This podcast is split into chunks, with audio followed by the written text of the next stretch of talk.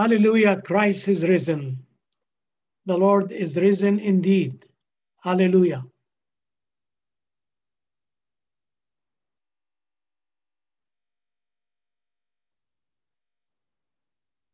Let's say the collect together. Almighty God, whose blessed Son, our Savior Jesus Christ, ascended far above all heavens that he might fill all things. Mercifully give us faith to perceive that, according to his promise, he abides with his church on earth, even to the end of the ages. Through Jesus Christ our Lord, who lives and reigns with you and the Holy Spirit, one God, in glory everlasting. Amen.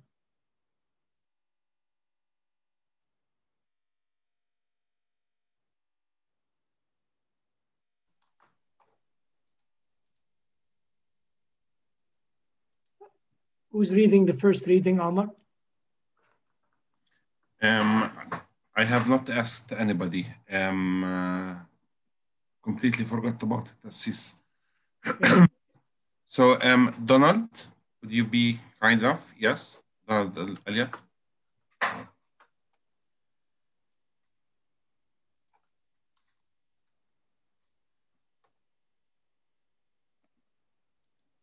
First reading from Acts 1, chapter 1, 1 to 11. And Donald, would you please read the, uh, the first reading? An. In the first book, Theophilus, I wrote all about that Jesus did and taught from the beginning until the day when he was taken up to heaven, after having given, given instructions through the Holy Spirit to the apostles whom he had chosen. After his suffering, he presented himself alive to them by many convincing proofs, appearing to them during 40 days and speaking about the kingdom of God. While staying with them, he ordered them not to leave Jerusalem, but to wait there for the promised Father. This, he said, is what you have heard from me.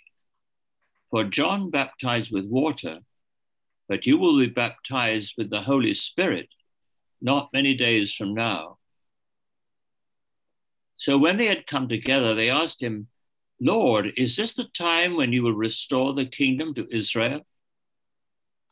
He replied, It is not for you to know the times or periods that the Father has set by his own authority, but you will receive power when the Holy Spirit has come upon you, and you will be my witnesses in Jerusalem and in all Judea and Samaria and to the ends of the earth.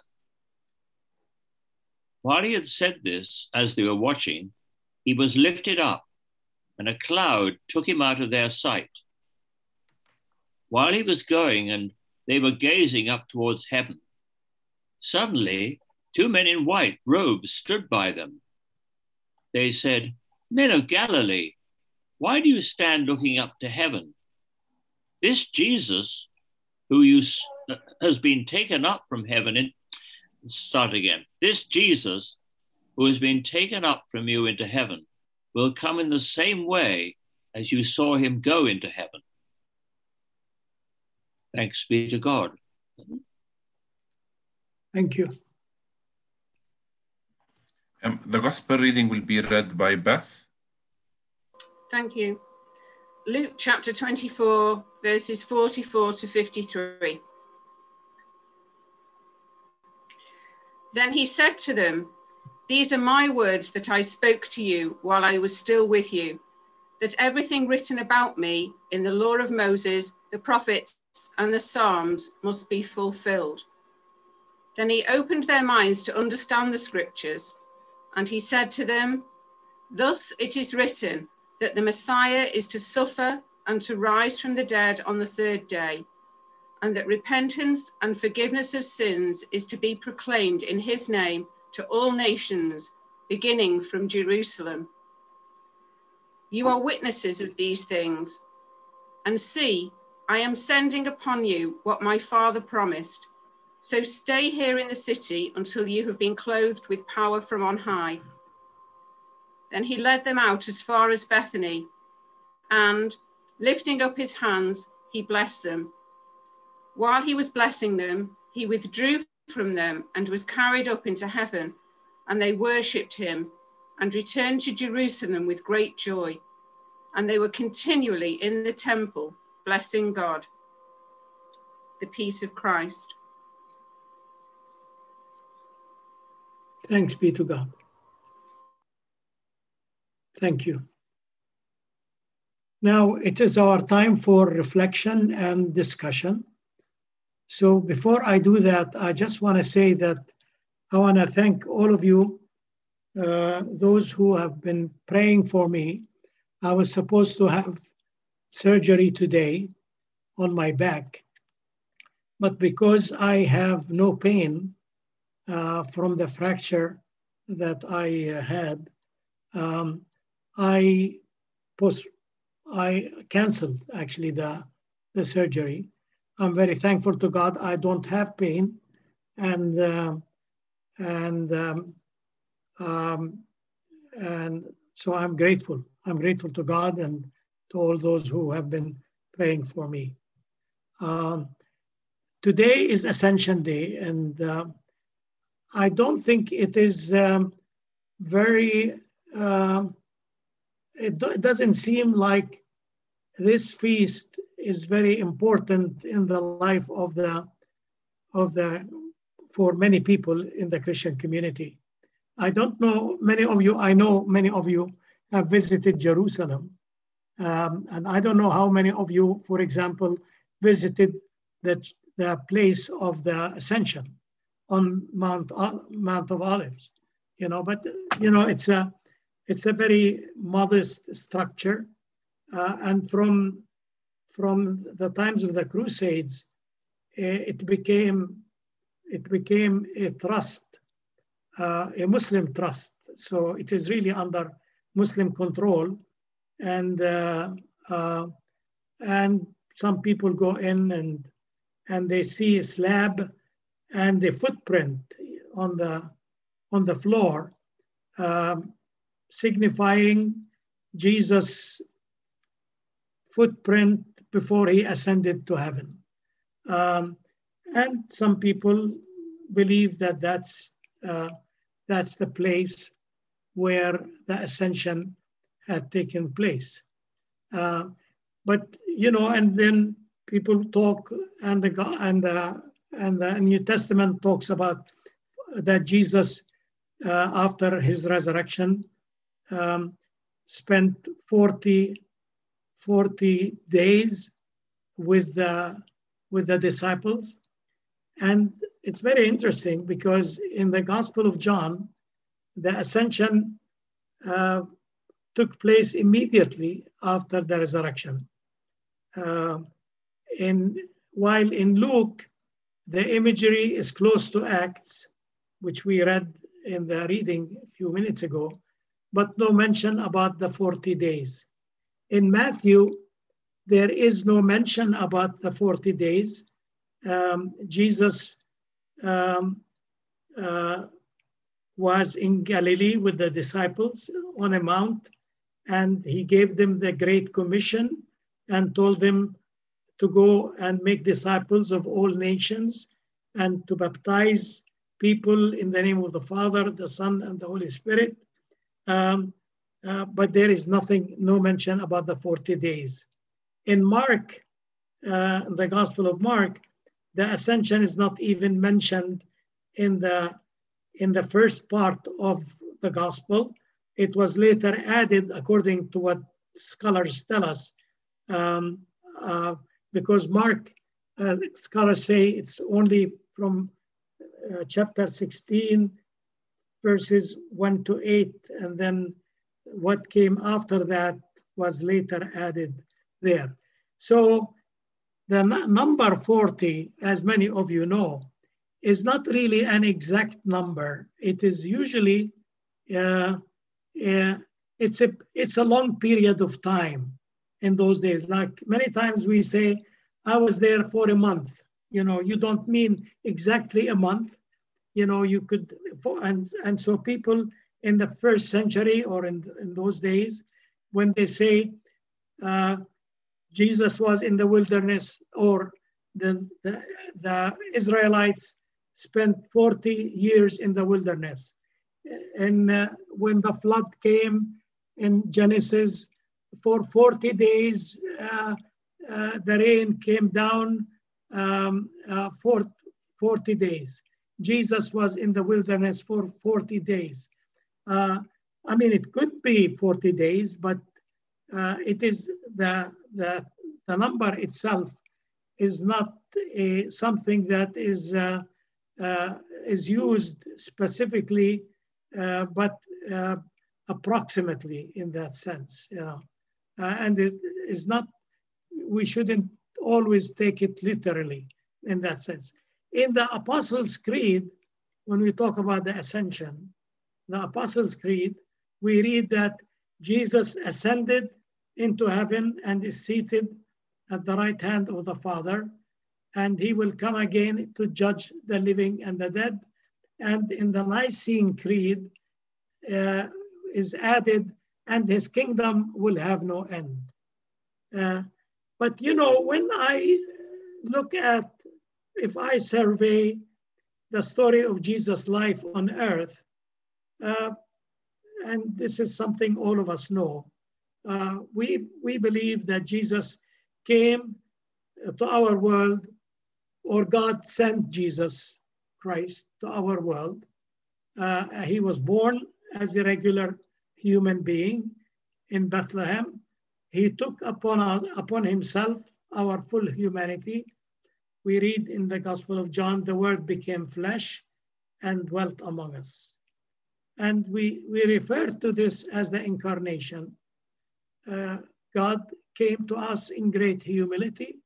He was born in poverty, not in riches. And Jesus, as far as we know, um, lived about 33 years. His public ministry, scholars tell us, was about three and a half years only. And his main focus was the kingdom of God. Although he and his friends were living under the Roman Empire, Jesus taught his disciples that God's kingdom uh, uh, is, uh, is the important, is that God's kingdom is what is important. And in, by implication, he contrasted that with the Roman Empire that they were living under. The word kingdom and empire in the Greek language in which the New Testament was written are the same thing. So you can say the kingdom of, of uh, uh, the kingdom of uh, Rome or the empire of Rome, uh, the kingdom of God or, uh, or the empire of God, uh, just, just as a reference. So Jesus, in his life on earth, he talked about um, um, not uh, about human kingdoms. He talked about God's kingdom, God's power of love in contrast with the human power of violence and revenge. He loved his friends to the extent that he laid down his life for them. He critiqued the political and religious powers of his day he spent most of his ministry among the poor, the needy, the sick people uh, in the villages and towns of Palestine, especially in Galilee. He was accused of breaking the religious laws and regulations of his day. He was accused of blasphemy and was condemned to death by the political and religious leaders of his day. But God, we believe God raised him from the dead. God vindicated Jesus in the resurrection, in his resurrection. He was considered by the church, he was the prototype, the ideal person, uh, the real human, uh, the authentic human being. He, for, for many of us, he was the blueprint, you know, He emphasized service and uh, service of others, not domination of others. Love, not hate. Forgiveness, not revenge. Sharing with other people, not greed. Contrary to the culture of his day, he respected, valued, and honored women, the women at Jacob's well, the women who followed him and spent their money uh, to, to, uh, um, to support his ministry. Mary Magdalene, who was the first to witness the resurrection, uh, Jesus went about doing good. And then at the end, after his resurrection, uh, the time came that uh, he appeared to his disciples. And then we read that he ascended to be with God in heaven. The ascension is his exaltation and glorification. The ascension brought closure to Jesus, to Jesus' earthly ministry, uh, to his life on earth. And he went to be with God. Using our human language, the only language we have actually, the church used different words to describe what Jesus does or Jesus' work in heaven. So let me just read few things that we look at, we see in the uh, in the in the Gospels, um, uh, in the New Testament. You know, uh, so um, so as I mentioned, the ascension signaled the end of Christ's earthly ministry uh, that started in Bethlehem um, and then finally uh, uh, went back to God. So it's like a full circle, you know, in that sense. But then the church said that um, uh, that Jesus went to heaven to prepare a place for us. Um, we, write, we read, He is our mediator, intercessor, our high priest in heaven. He sits on the right hand of God, the place of honor and authority. He is the head of the church. Uh, he is the giver of spiritual gifts to all of us. He will, and it also says, he will come again to judge the living and the dead, and his kingdom will have no end. These are all words that the early church used to describe the work of the ascended Christ. But the New Testament expressed all these things in the language of the first century pre scientific world view. Where is heaven? Is it up or is it down? Where is up and where is down scientifically? For some people, they feel comfortable to accept these words literally. For others, it is important for us to translate to translate these words that we read about the ascension uh, to people who are living in a different worldview today. We are in the space age. Uh, how do we maintain our faith? You know, when people are trying to make sense of all these words. What does the ascension mean to you and me? What is its significance to our faith? Um, I uh, I want to, Omar. I think you have under this um, or uh, there is a prayer that I put there. A couple of things that I added there. I want to read it. Could you just yes um, go down? Yeah. Okay.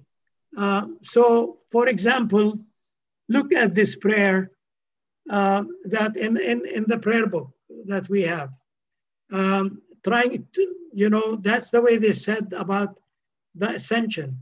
Grant, we pray, Almighty God, that as we believe your only begotten Son, our Lord Jesus Christ, to have ascended into heaven, so we may also in heart and mind there ascend, and with him continually dwell, who lives and reigns with you and the Holy Spirit, one God, forever and ever. Amen. I also found, uh, you know, I'm sure many of you know about uh, uh, Thomas uh, Thomas Merton.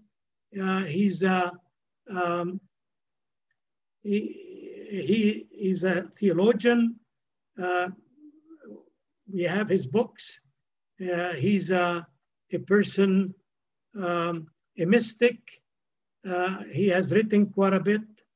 Um, and he's a, well, he was a social activist and so on. But for Thomas Merton, a, a person who, who was very much a, a contemplative person, he look what he says about the ascension.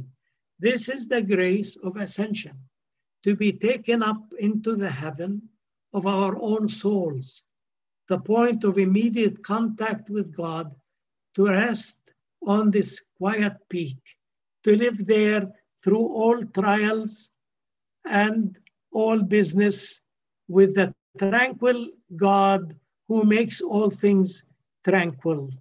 Uh, so, uh, um, so this is a, a mystic, a, a, contemplative person who sees the ascension in a different way. How do we understand it?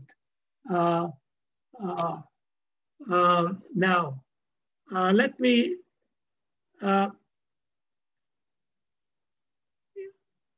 so what does again what does the ascension of christ mean to us today but you know in a crisis like we're facing now in palestine israel with all the killings with all the uh, with all that's happening um, some people might get a wrong message of the ascension.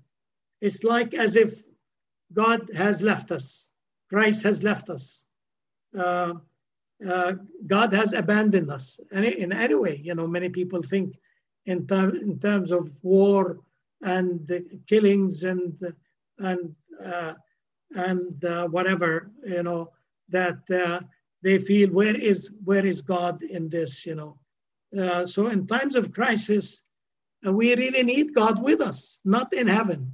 We need Christ with us, next to us, um, um, in our struggle, in our fight, uh, in our uh, um, struggle against injustice, against evil, against sin.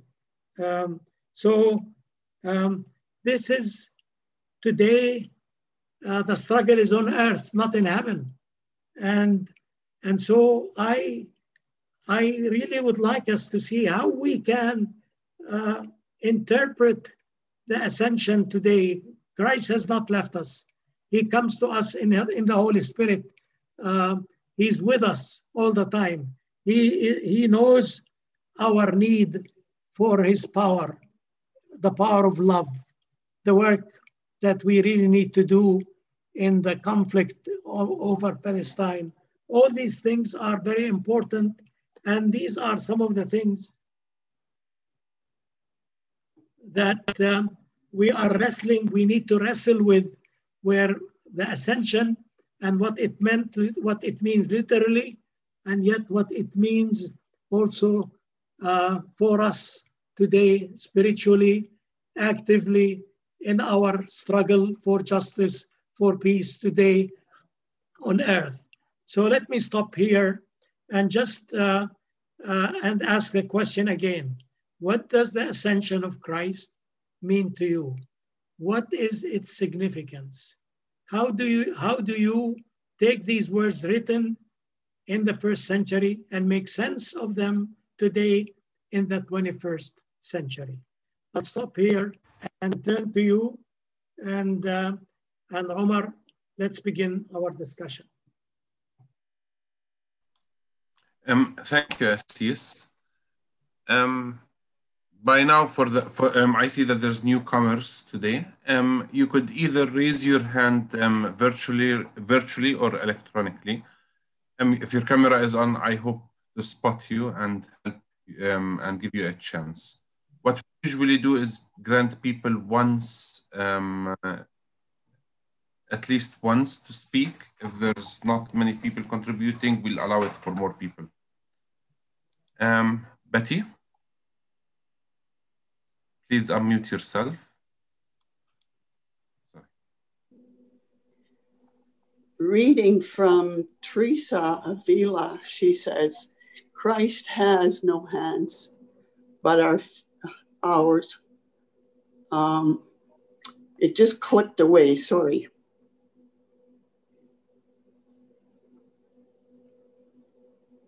Anyway, her she is she was another mystic, like Merton in her own time, and she said Christ has no hands but ours. Christ has no feet but ours. Christ has no uh, voice but ours here on earth. And so that endows us as human beings with this special ability to be God to those people who are around us. And it's such a big mandate uh, that it's very hard to actually be that in all situations, but um, that remains our challenge. And right now, for those of you who are in the situation that um, the political upheaval has brought upon you people, you really are God's hands and feet and voice. And my prayer is with you. Thank you, Betty.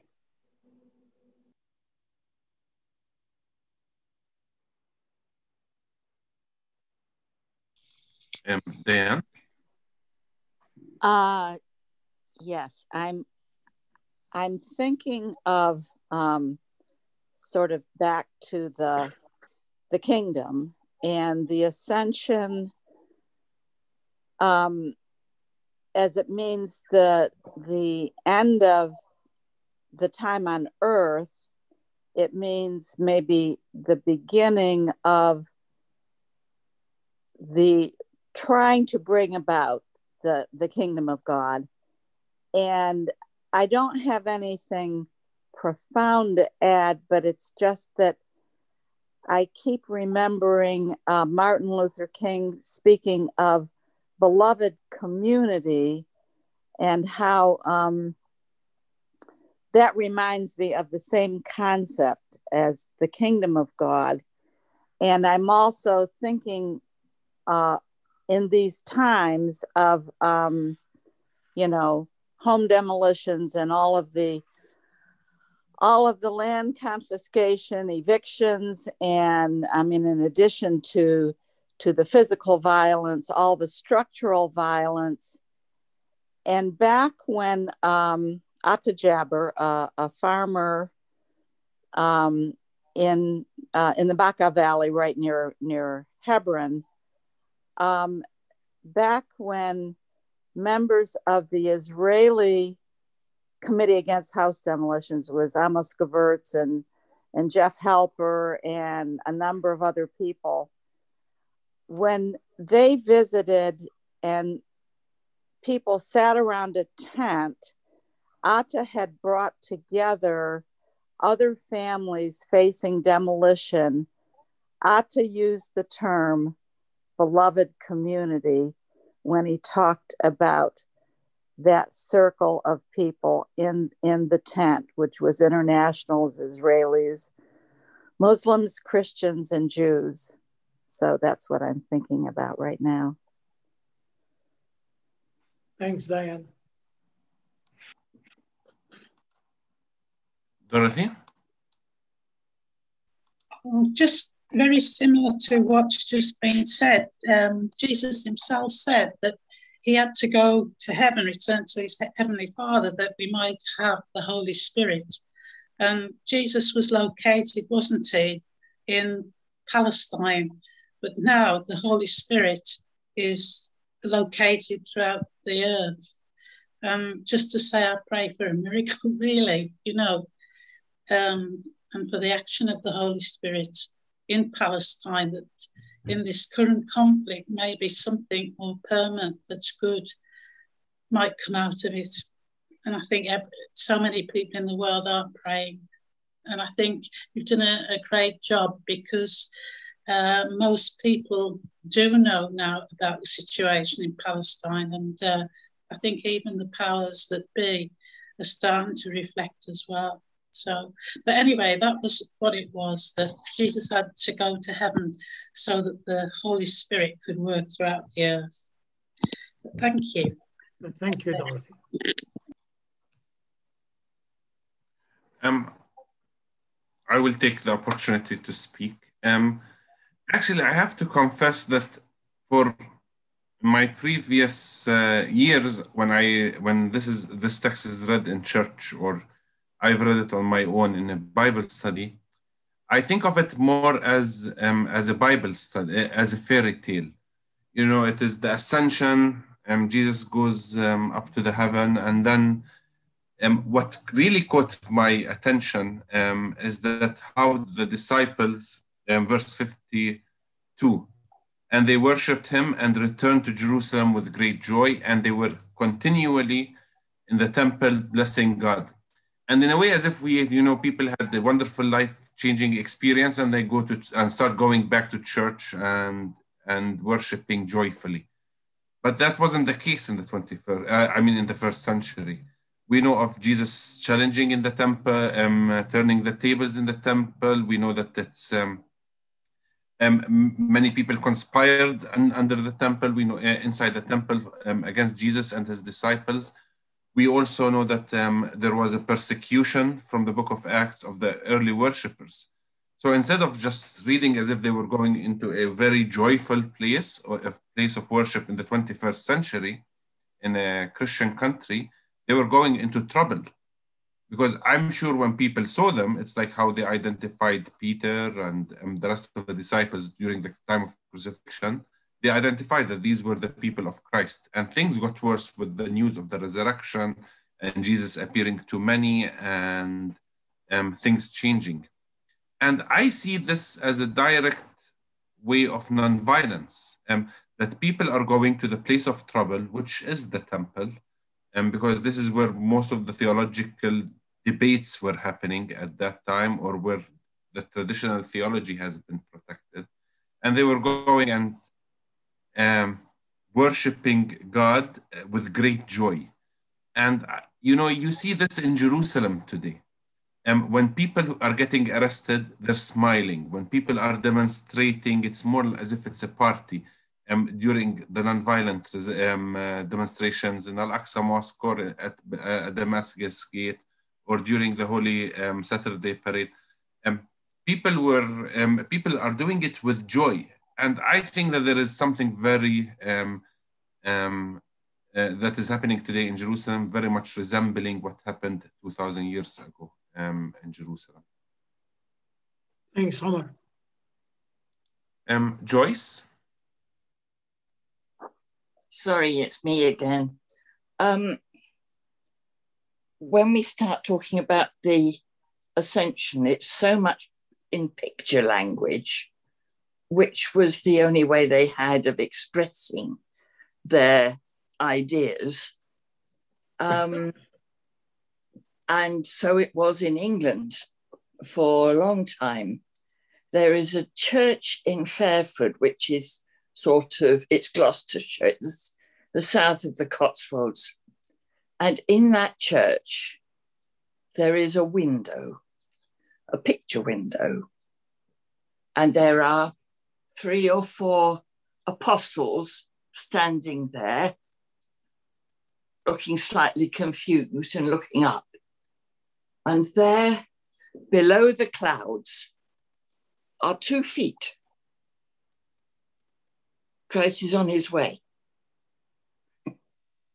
But the two feet sticking out, just to show that that's where he's gone, I think is delightful. Picture language again, that was all they had. For me, God is not a person, He is an essence. God, He, I'm doing it. God is an essence, and the essence of God is love for me personally. Um, and I can remember as a, a small child being confused by the number of people who must be praying for him all over, pray, praying to him from all over the world. How does how can I expect God to hear my little prayer when He's got all these millions of other people to listen to as well? And so that was a mystery to me when I was little. But again, I was thinking in picture language. I don't think I do now. Um, I think Jesus's life on earth was to show us God's what God's love really is. Um, that it is non-violent uh, and non well sometimes it is provocative but you know what i mean? It's it's um in essence it's it's it's, it's trying to demonstrate to people what god's love really is. And to me the ascension is being aware of this these clouds of witnesses which go right the way round the world. Okay, they're denser in some parts than others, but they go right the way around the world. Um, and when we die and we've left our bodies behind, I know it says we shall rise in the body, but I'm afraid um, that isn't how I see it. Um, but one of the prayers in the Methodist Church for somebody who has died is to say, May they rest in peace and rise in glory. So, rising up into, into God's love. Don't know whether that helps anybody else, but it helps me. Thank you.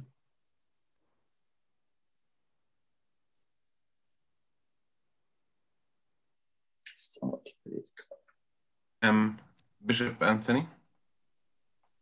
Hello. Um, well, first of all, I, I'm here in the United States uh, and I, am in a hospital setting. Um, so my, my heart breaks for what I'm seeing in the news and what's uh, the conflict that's, the warring that's going on, and especially for the, the children who have been killed. And um, my heart aches for that. I regarding the ascension and and what we've been exploring here. Um, what jumps out at me from the Acts passage is uh, the the two the two that uh, appeared in white robes and said to uh, they said, "Men of Galilee, why do you stand looking upward to heaven?" Um, you know, I I've been in ministry a very long time, and uh, I, I often wonder why we spend so much time on non essential things when we need to really focus. You know, maybe we're gazing up and you know the it's it's we get caught up in the um, awe and trying to understand things that maybe God doesn't necessarily need for us to understand. Uh, so you know, God has given us uh, the the Word you know, instilled in us through the teachings of Christ. And, um, you know, we do have the power as God's people to make change and to live as uh, lovers of all people uh, throughout the world. But for some reason, we choose not to as, as a people. Um, but we can each set an example. Uh, I was outside in front of the hospital here earlier. We planted a peace pole with eight different languages that says it says may peace prevail on earth. So we put that pole in the ground uh, about two weeks ago and today we dedicated it um, just about an hour ago. And it was it was a very moving moment and we did uh, hold in prayer the people of palestine and as, as well the people of israel that peace would prevail. So I, I, guess I'll sum it up by saying I'm a friar also. I'm a, a follower of St. Francis. And my community, uh, Franciscan community of reconciliation. And St. Francis, it, it, it's attributed to him. Not he didn't say this specifically, but he said it in a way throughout his writings that we are to preach at all times and when necessary use words. Um, so you know a, lot of this um, it has to do with our living. We can't we can't sit around and and be staring up at heaven as these men told uh, the the apostles there. Why are you looking looking upward to heaven? Well, you know, in my mind, that's saying don't be idle, don't sit around. You use your your voice; it has power. It, you know, speak to people that are in power that can make change. That's what Jesus did. You know, if we're going to follow Him, and sometimes that's scary, sometimes that's dangerous, sometimes it makes us uncomfortable. Um, but I think that's what our calling is. So I appreciate being here today, and I hope to be able to join more often. Thank you. Thank you. Um, Linda? I take the risk of being repetitious, but it is true. The sentence that has always stood out to me in this reading is Men of Galilee, why are you standing there looking up? Jesus will be with you carry on. And speaking with a friend just earlier this morning, we focusing on the significance of this um, reading and message that from this point on, Jesus the Christ is not in the here and now, but everywhere and always. Thank you, Linda.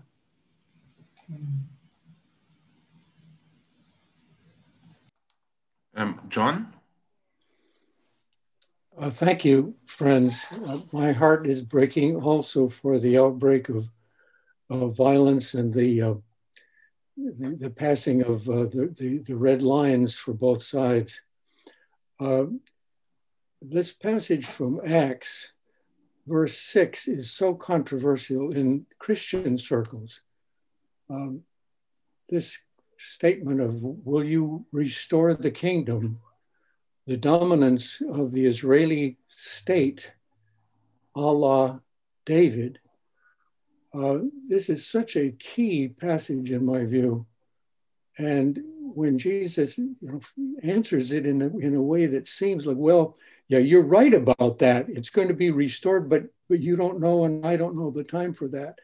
But that's you know that's that's the way the Christian Zionists interpret it. They say, oh, by the way, now that Israel is a, is a state, uh, the times are here. Uh, and so it seems to me they miss verse eight, which is on the contrary. On the contrary, that's not what I'm interested in you will receive power to be witnesses in Jerusalem, Judea, Samaria, and all the ends of the world about forgiveness of sins, repentance, and the need to proclaim to all nations. So I, I think that uh, we need that power now to stay in the city and to go beyond the city uh, to raise up the uh, the good news that God's love is for all people all nations, people in all nations.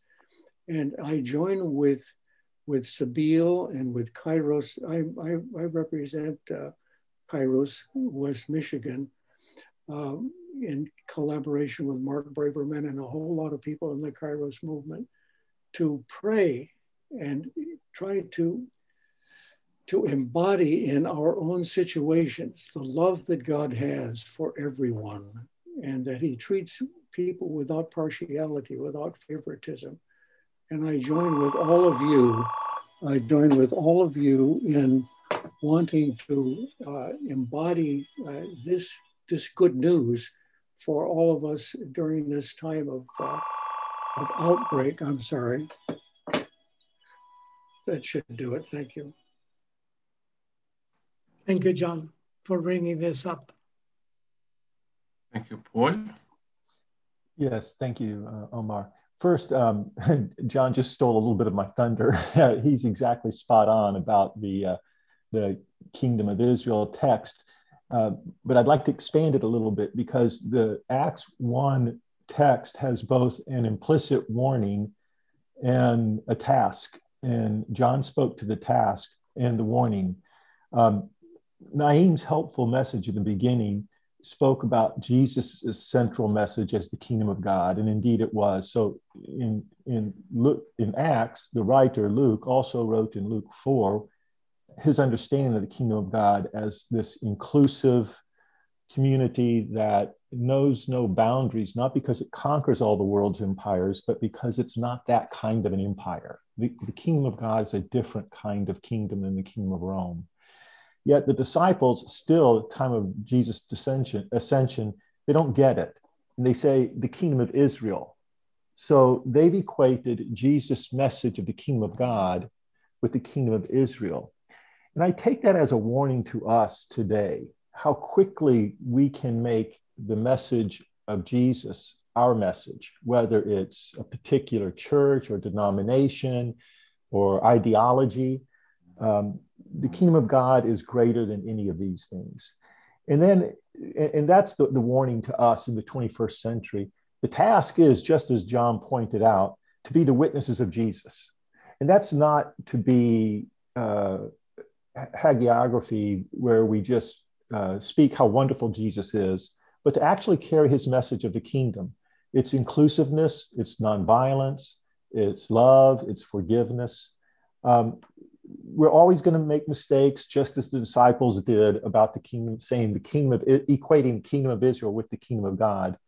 Okay, but focus on the message of Jesus, this inclusive community of care, uh, equality, uh, and forgiveness. Um, so this the text is important, and I appreciate Naim's uh, amplification of the different ways it can be interpreted, yet still focusing on the kingdom of God. Thanks. Thanks, Paul.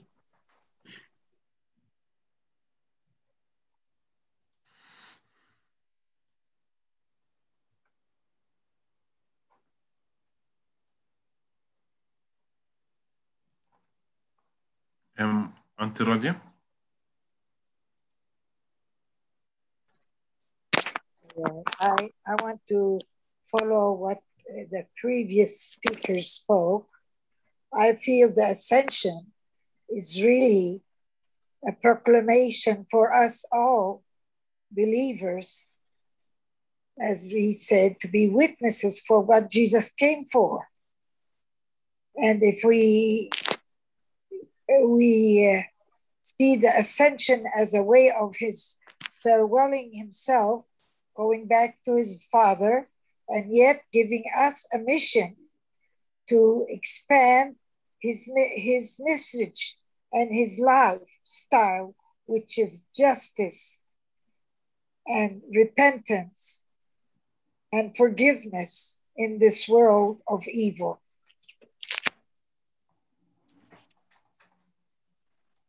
Thanks, Radia.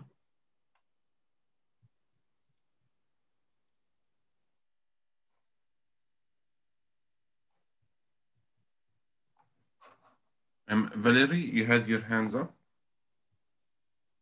Or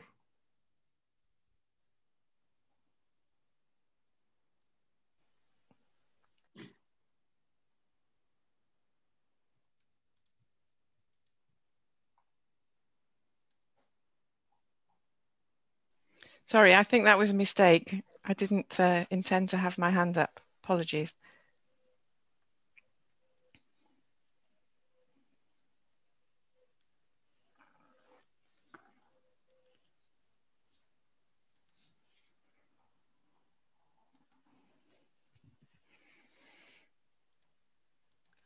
Um, Donald? Thank you. I was thinking about this uh, matter in which we think of our faith in pictures or we use pictures to try to express what we believe. And I was thinking about this idea of the apostles staring up into heaven um, and I wondered whether the picture that St. John in the book of the Revelation gives of uh, Jesus as part of the Godhead is, quite remarkable to me. That picture of the Lamb that looks as though it's been slain, right there in the center of the throne of God. And I think that, for me at least, that was their attempt to try to describe how they felt that they saw God, how they pictured God. Um, and I, I, think it's a very interesting picture. It's an extraordinary picture. I mean, there have been attempts to de- depict the picture. None of them are terribly satisfactory, I don't think, because it's ineffable, of course. But the basic thing seems to me that uh, John was trying to describe what it meant that Jesus was integral to God, that God is as he is in Jesus, and that he's always with us, and especially with those who, who are going through a time of struggle and suffering. That, that seems to me to be the message. Why have we got a, a sheep on the throne of God who is, is wounded? So God is, is, is participates in the wounding and the humiliation and all that. Not, not as an event that happened, you know, once upon a time in Palestine, but is something, someone who stands by everybody, who, who find themselves having to go through uh, struggle and pain and, and um, yes, fighting non-violent fighting. I mean, that seems to me the message. Uh, they, presumably, that picture emerged during a time when Christians felt themselves still suffering the, the sufferings of Christ, and they were up against this massive empire.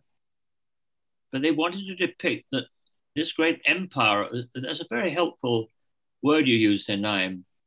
This empire of God was on a quite different basis.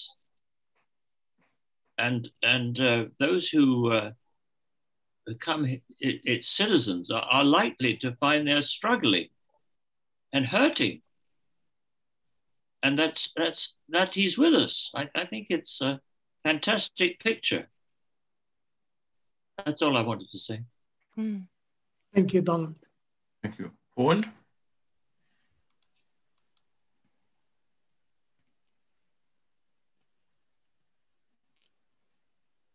Paul? Me? Yeah, you have your hand up. I do, yes. I'm sorry. I heard the word Owen.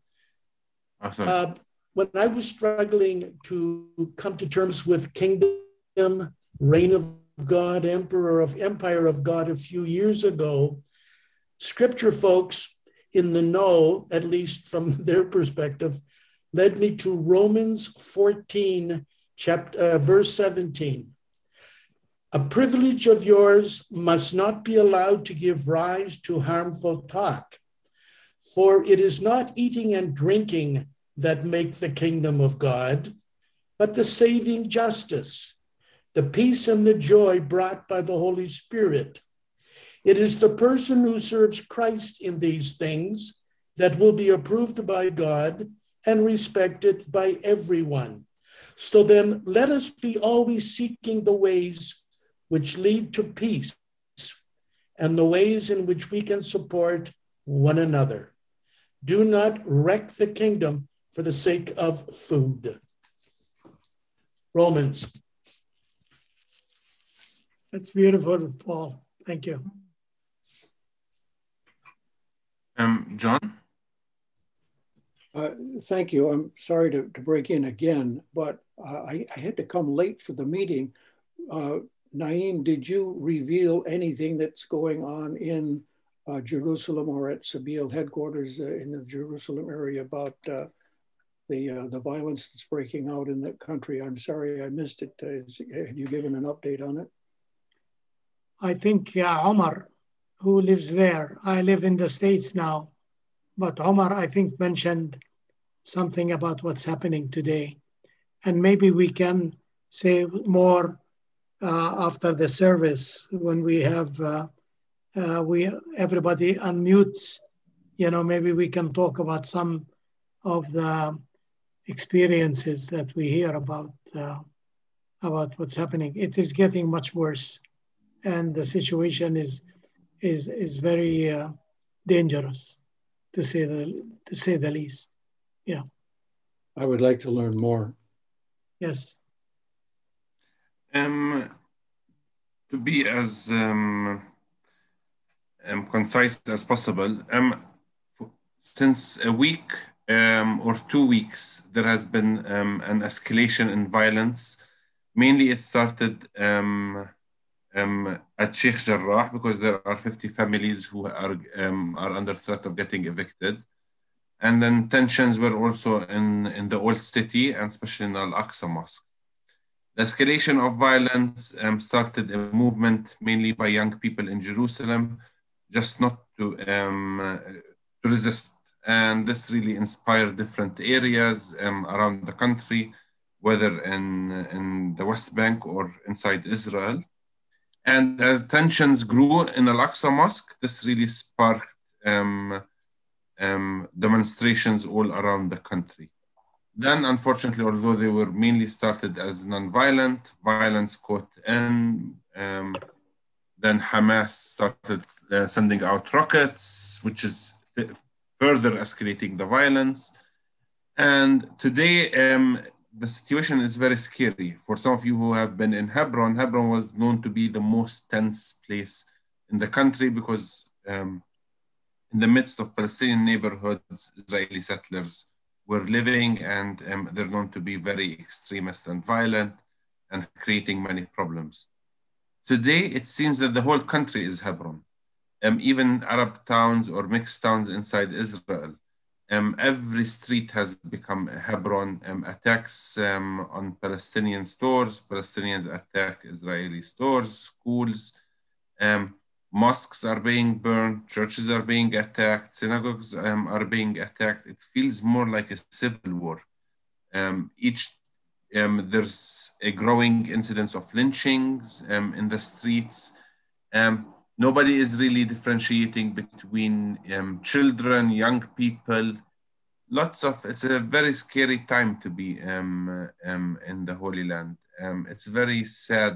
Uh, it's a very sad time Although some people feel very optimistic because they see lots of resistance. Uh, it used to be Palestinian homes getting demolished, farmers being beaten up, um, workers being arrested or um, or shot at. Um, it was one-sided violence, mainly Palestinians um, taking um, the higher, um, paying the higher price. Today, it's some people feel inspired because they see that the people are saying no, this is unacceptable. Unfortunately, many of us are trying to keep it non-violence. We're trying to do as much as we can, but it's honestly out of everybody's control. Um, even just before coming into the meeting, somebody leaked a meeting um, in a Lud city, the municipality meeting. It's a very far right uh, municipality inside Israel. And the people who were elected members of the municipality are saying we need to bring armed settlers into the city. This is their plan, as, uh, civilians, and it's better to convince the Arabs to remain at the house or they will pay a high price. Imagine that this is happening. I mean, um, in Lid, one of the major, bigger cities close to Ben Gurion Airport um, and very close to Tel Aviv. The things are very scary.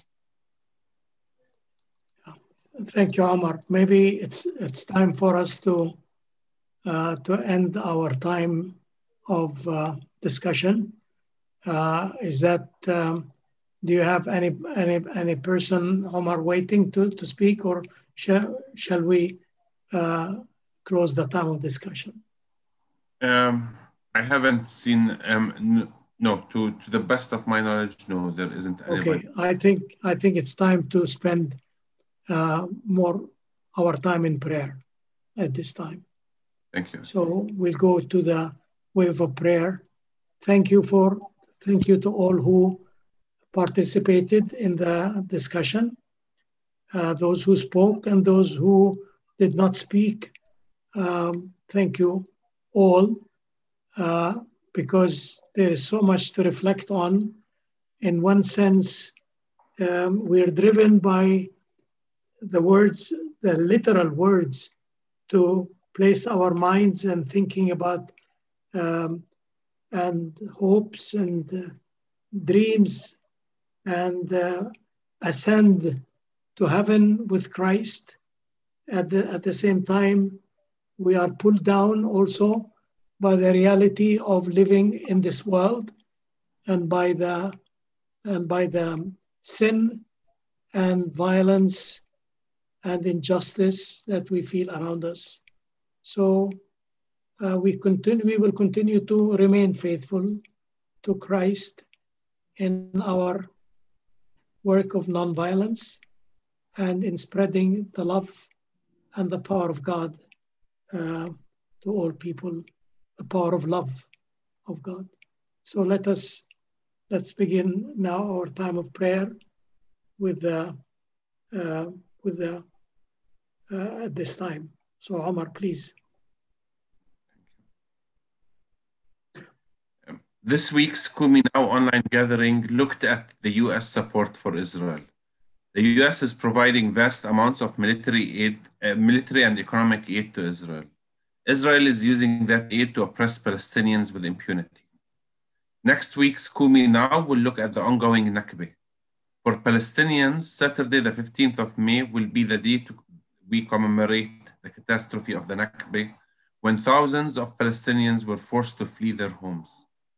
Present day Israeli policies sustain a co coercive environment which gives many Palestinians no option but to leave their homes and communities. Lord, we pray for an end to the oppression and discriminatory policies forced on Palestinians by the Israeli authorities. Lord, in your mercy, hear our prayer. Our prayer.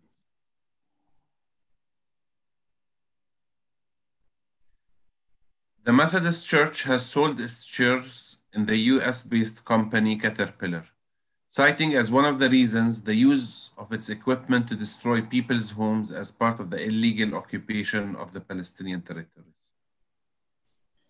Lord Jesus, we are encouraged when we hear that your body, the church, is taking a stand for justice and righteousness. Lord, in your mercy, hear our prayers. Hear our prayers. For Muslims, Ramadan, the month of fasting, comes to close um, to close this coming week, or came to close yesterday. During this month, there have been opportunities for young people in Jerusalem to share iftar, the breaking of the fast meal, including one hosted by Sabeel on Tuesday, the 27th of April, at the Wujud Museum in the Old City. This event is considered part is considered part of a documentary project um, on Palestinian food. Muslims will celebrate Eid al-Fitr um, today, the 13th of May. Lord, we give thanks for our diverse communities and ask that we may learn to reach out to one another with respect and trust. Lord, in your mercy, hear our prayer. Tensions continue to mount in Jerusalem and throughout the West Bank and Gaza amid, gro amid growing anger over the planned evictions of Palestinians from Jerusalem homes on land claimed by Jewish settlers. On Saturday, the 8th of May, footage showed um, buses of Palestinian Muslim worshippers from Israeli Arab cities being stopped by police on the main highway to Jerusalem. Word of the roadblock spread on social media drawing hundreds of young men from nearby Arab villages and from Jerusalem, who drove their, their own cars, picking up worshippers who had started to, uh, the uphill trek on foot. Lord, we give thanks for the resilience and creative nonviolence of the Palestinian people. We continue to pray that people will not abandon the hope for justice and equality in this troubled land. May our faith in your continuous presence, continue to comfort the hearts and souls of those who decide to walk in your path. Lord, in your mercy, Hear our prayer. We join with the World Council of Churches in their prayers for the countries of India, Pakistan, and Sri Lanka. Lord, in your mercy, hear our prayer. Our prayers.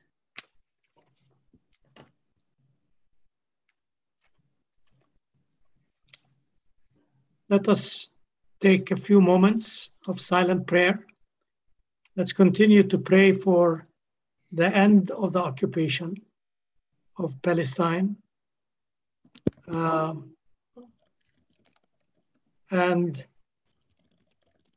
pray for a just peace in, uh, in Palestine, Israel. Remember all the wounded, all the injured, especially the, the children,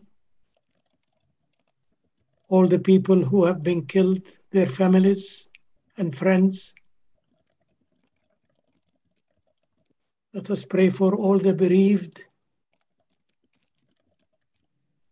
Let us pray for leaders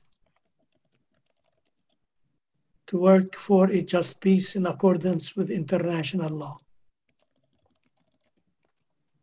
Let us also pray for our families and friends, for all the sick and the needy.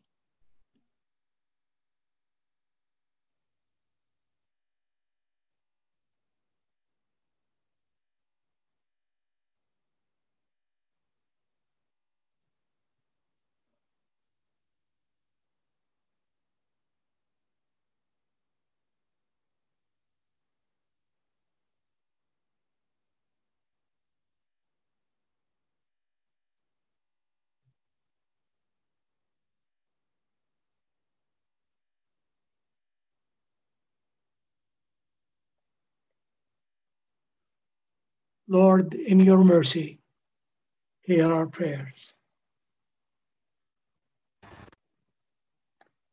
Let us confess our sins against God and neighbor.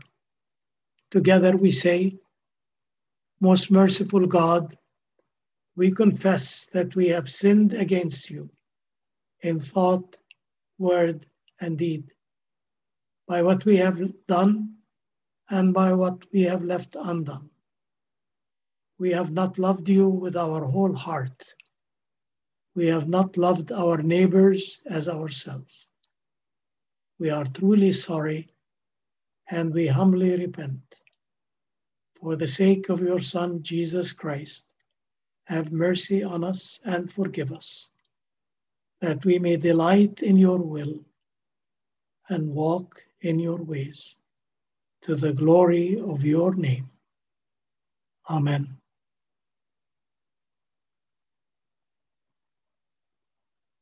Almighty God, have mercy on us. Forgive us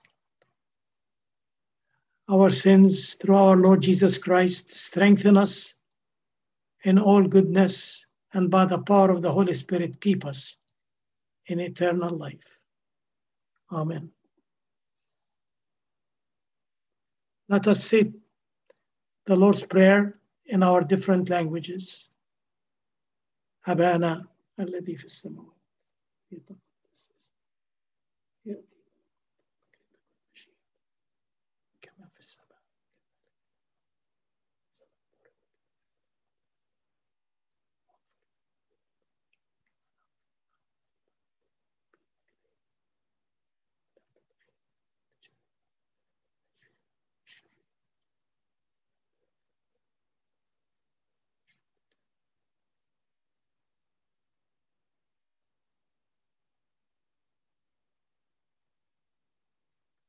and let us rededicate and recommit ourselves to walking in love by saying together the Agape Creed. Love is patient, love is kind. It does not envy, it does not boast, it is not proud, It is not rude. It is not self seeking. It is not easily angered. It does not keep a record of wrongs. It does not celebrate injustice, but rejoices in the truth. Love never gives up, never loses faith, always hopes, always endures. Love cannot be conquered.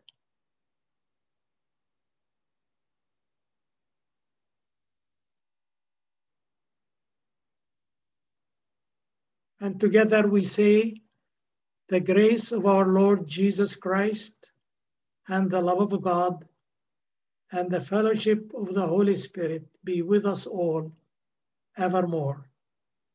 Amen. Let us go in peace, love, and serve the Lord. Thanks be to God.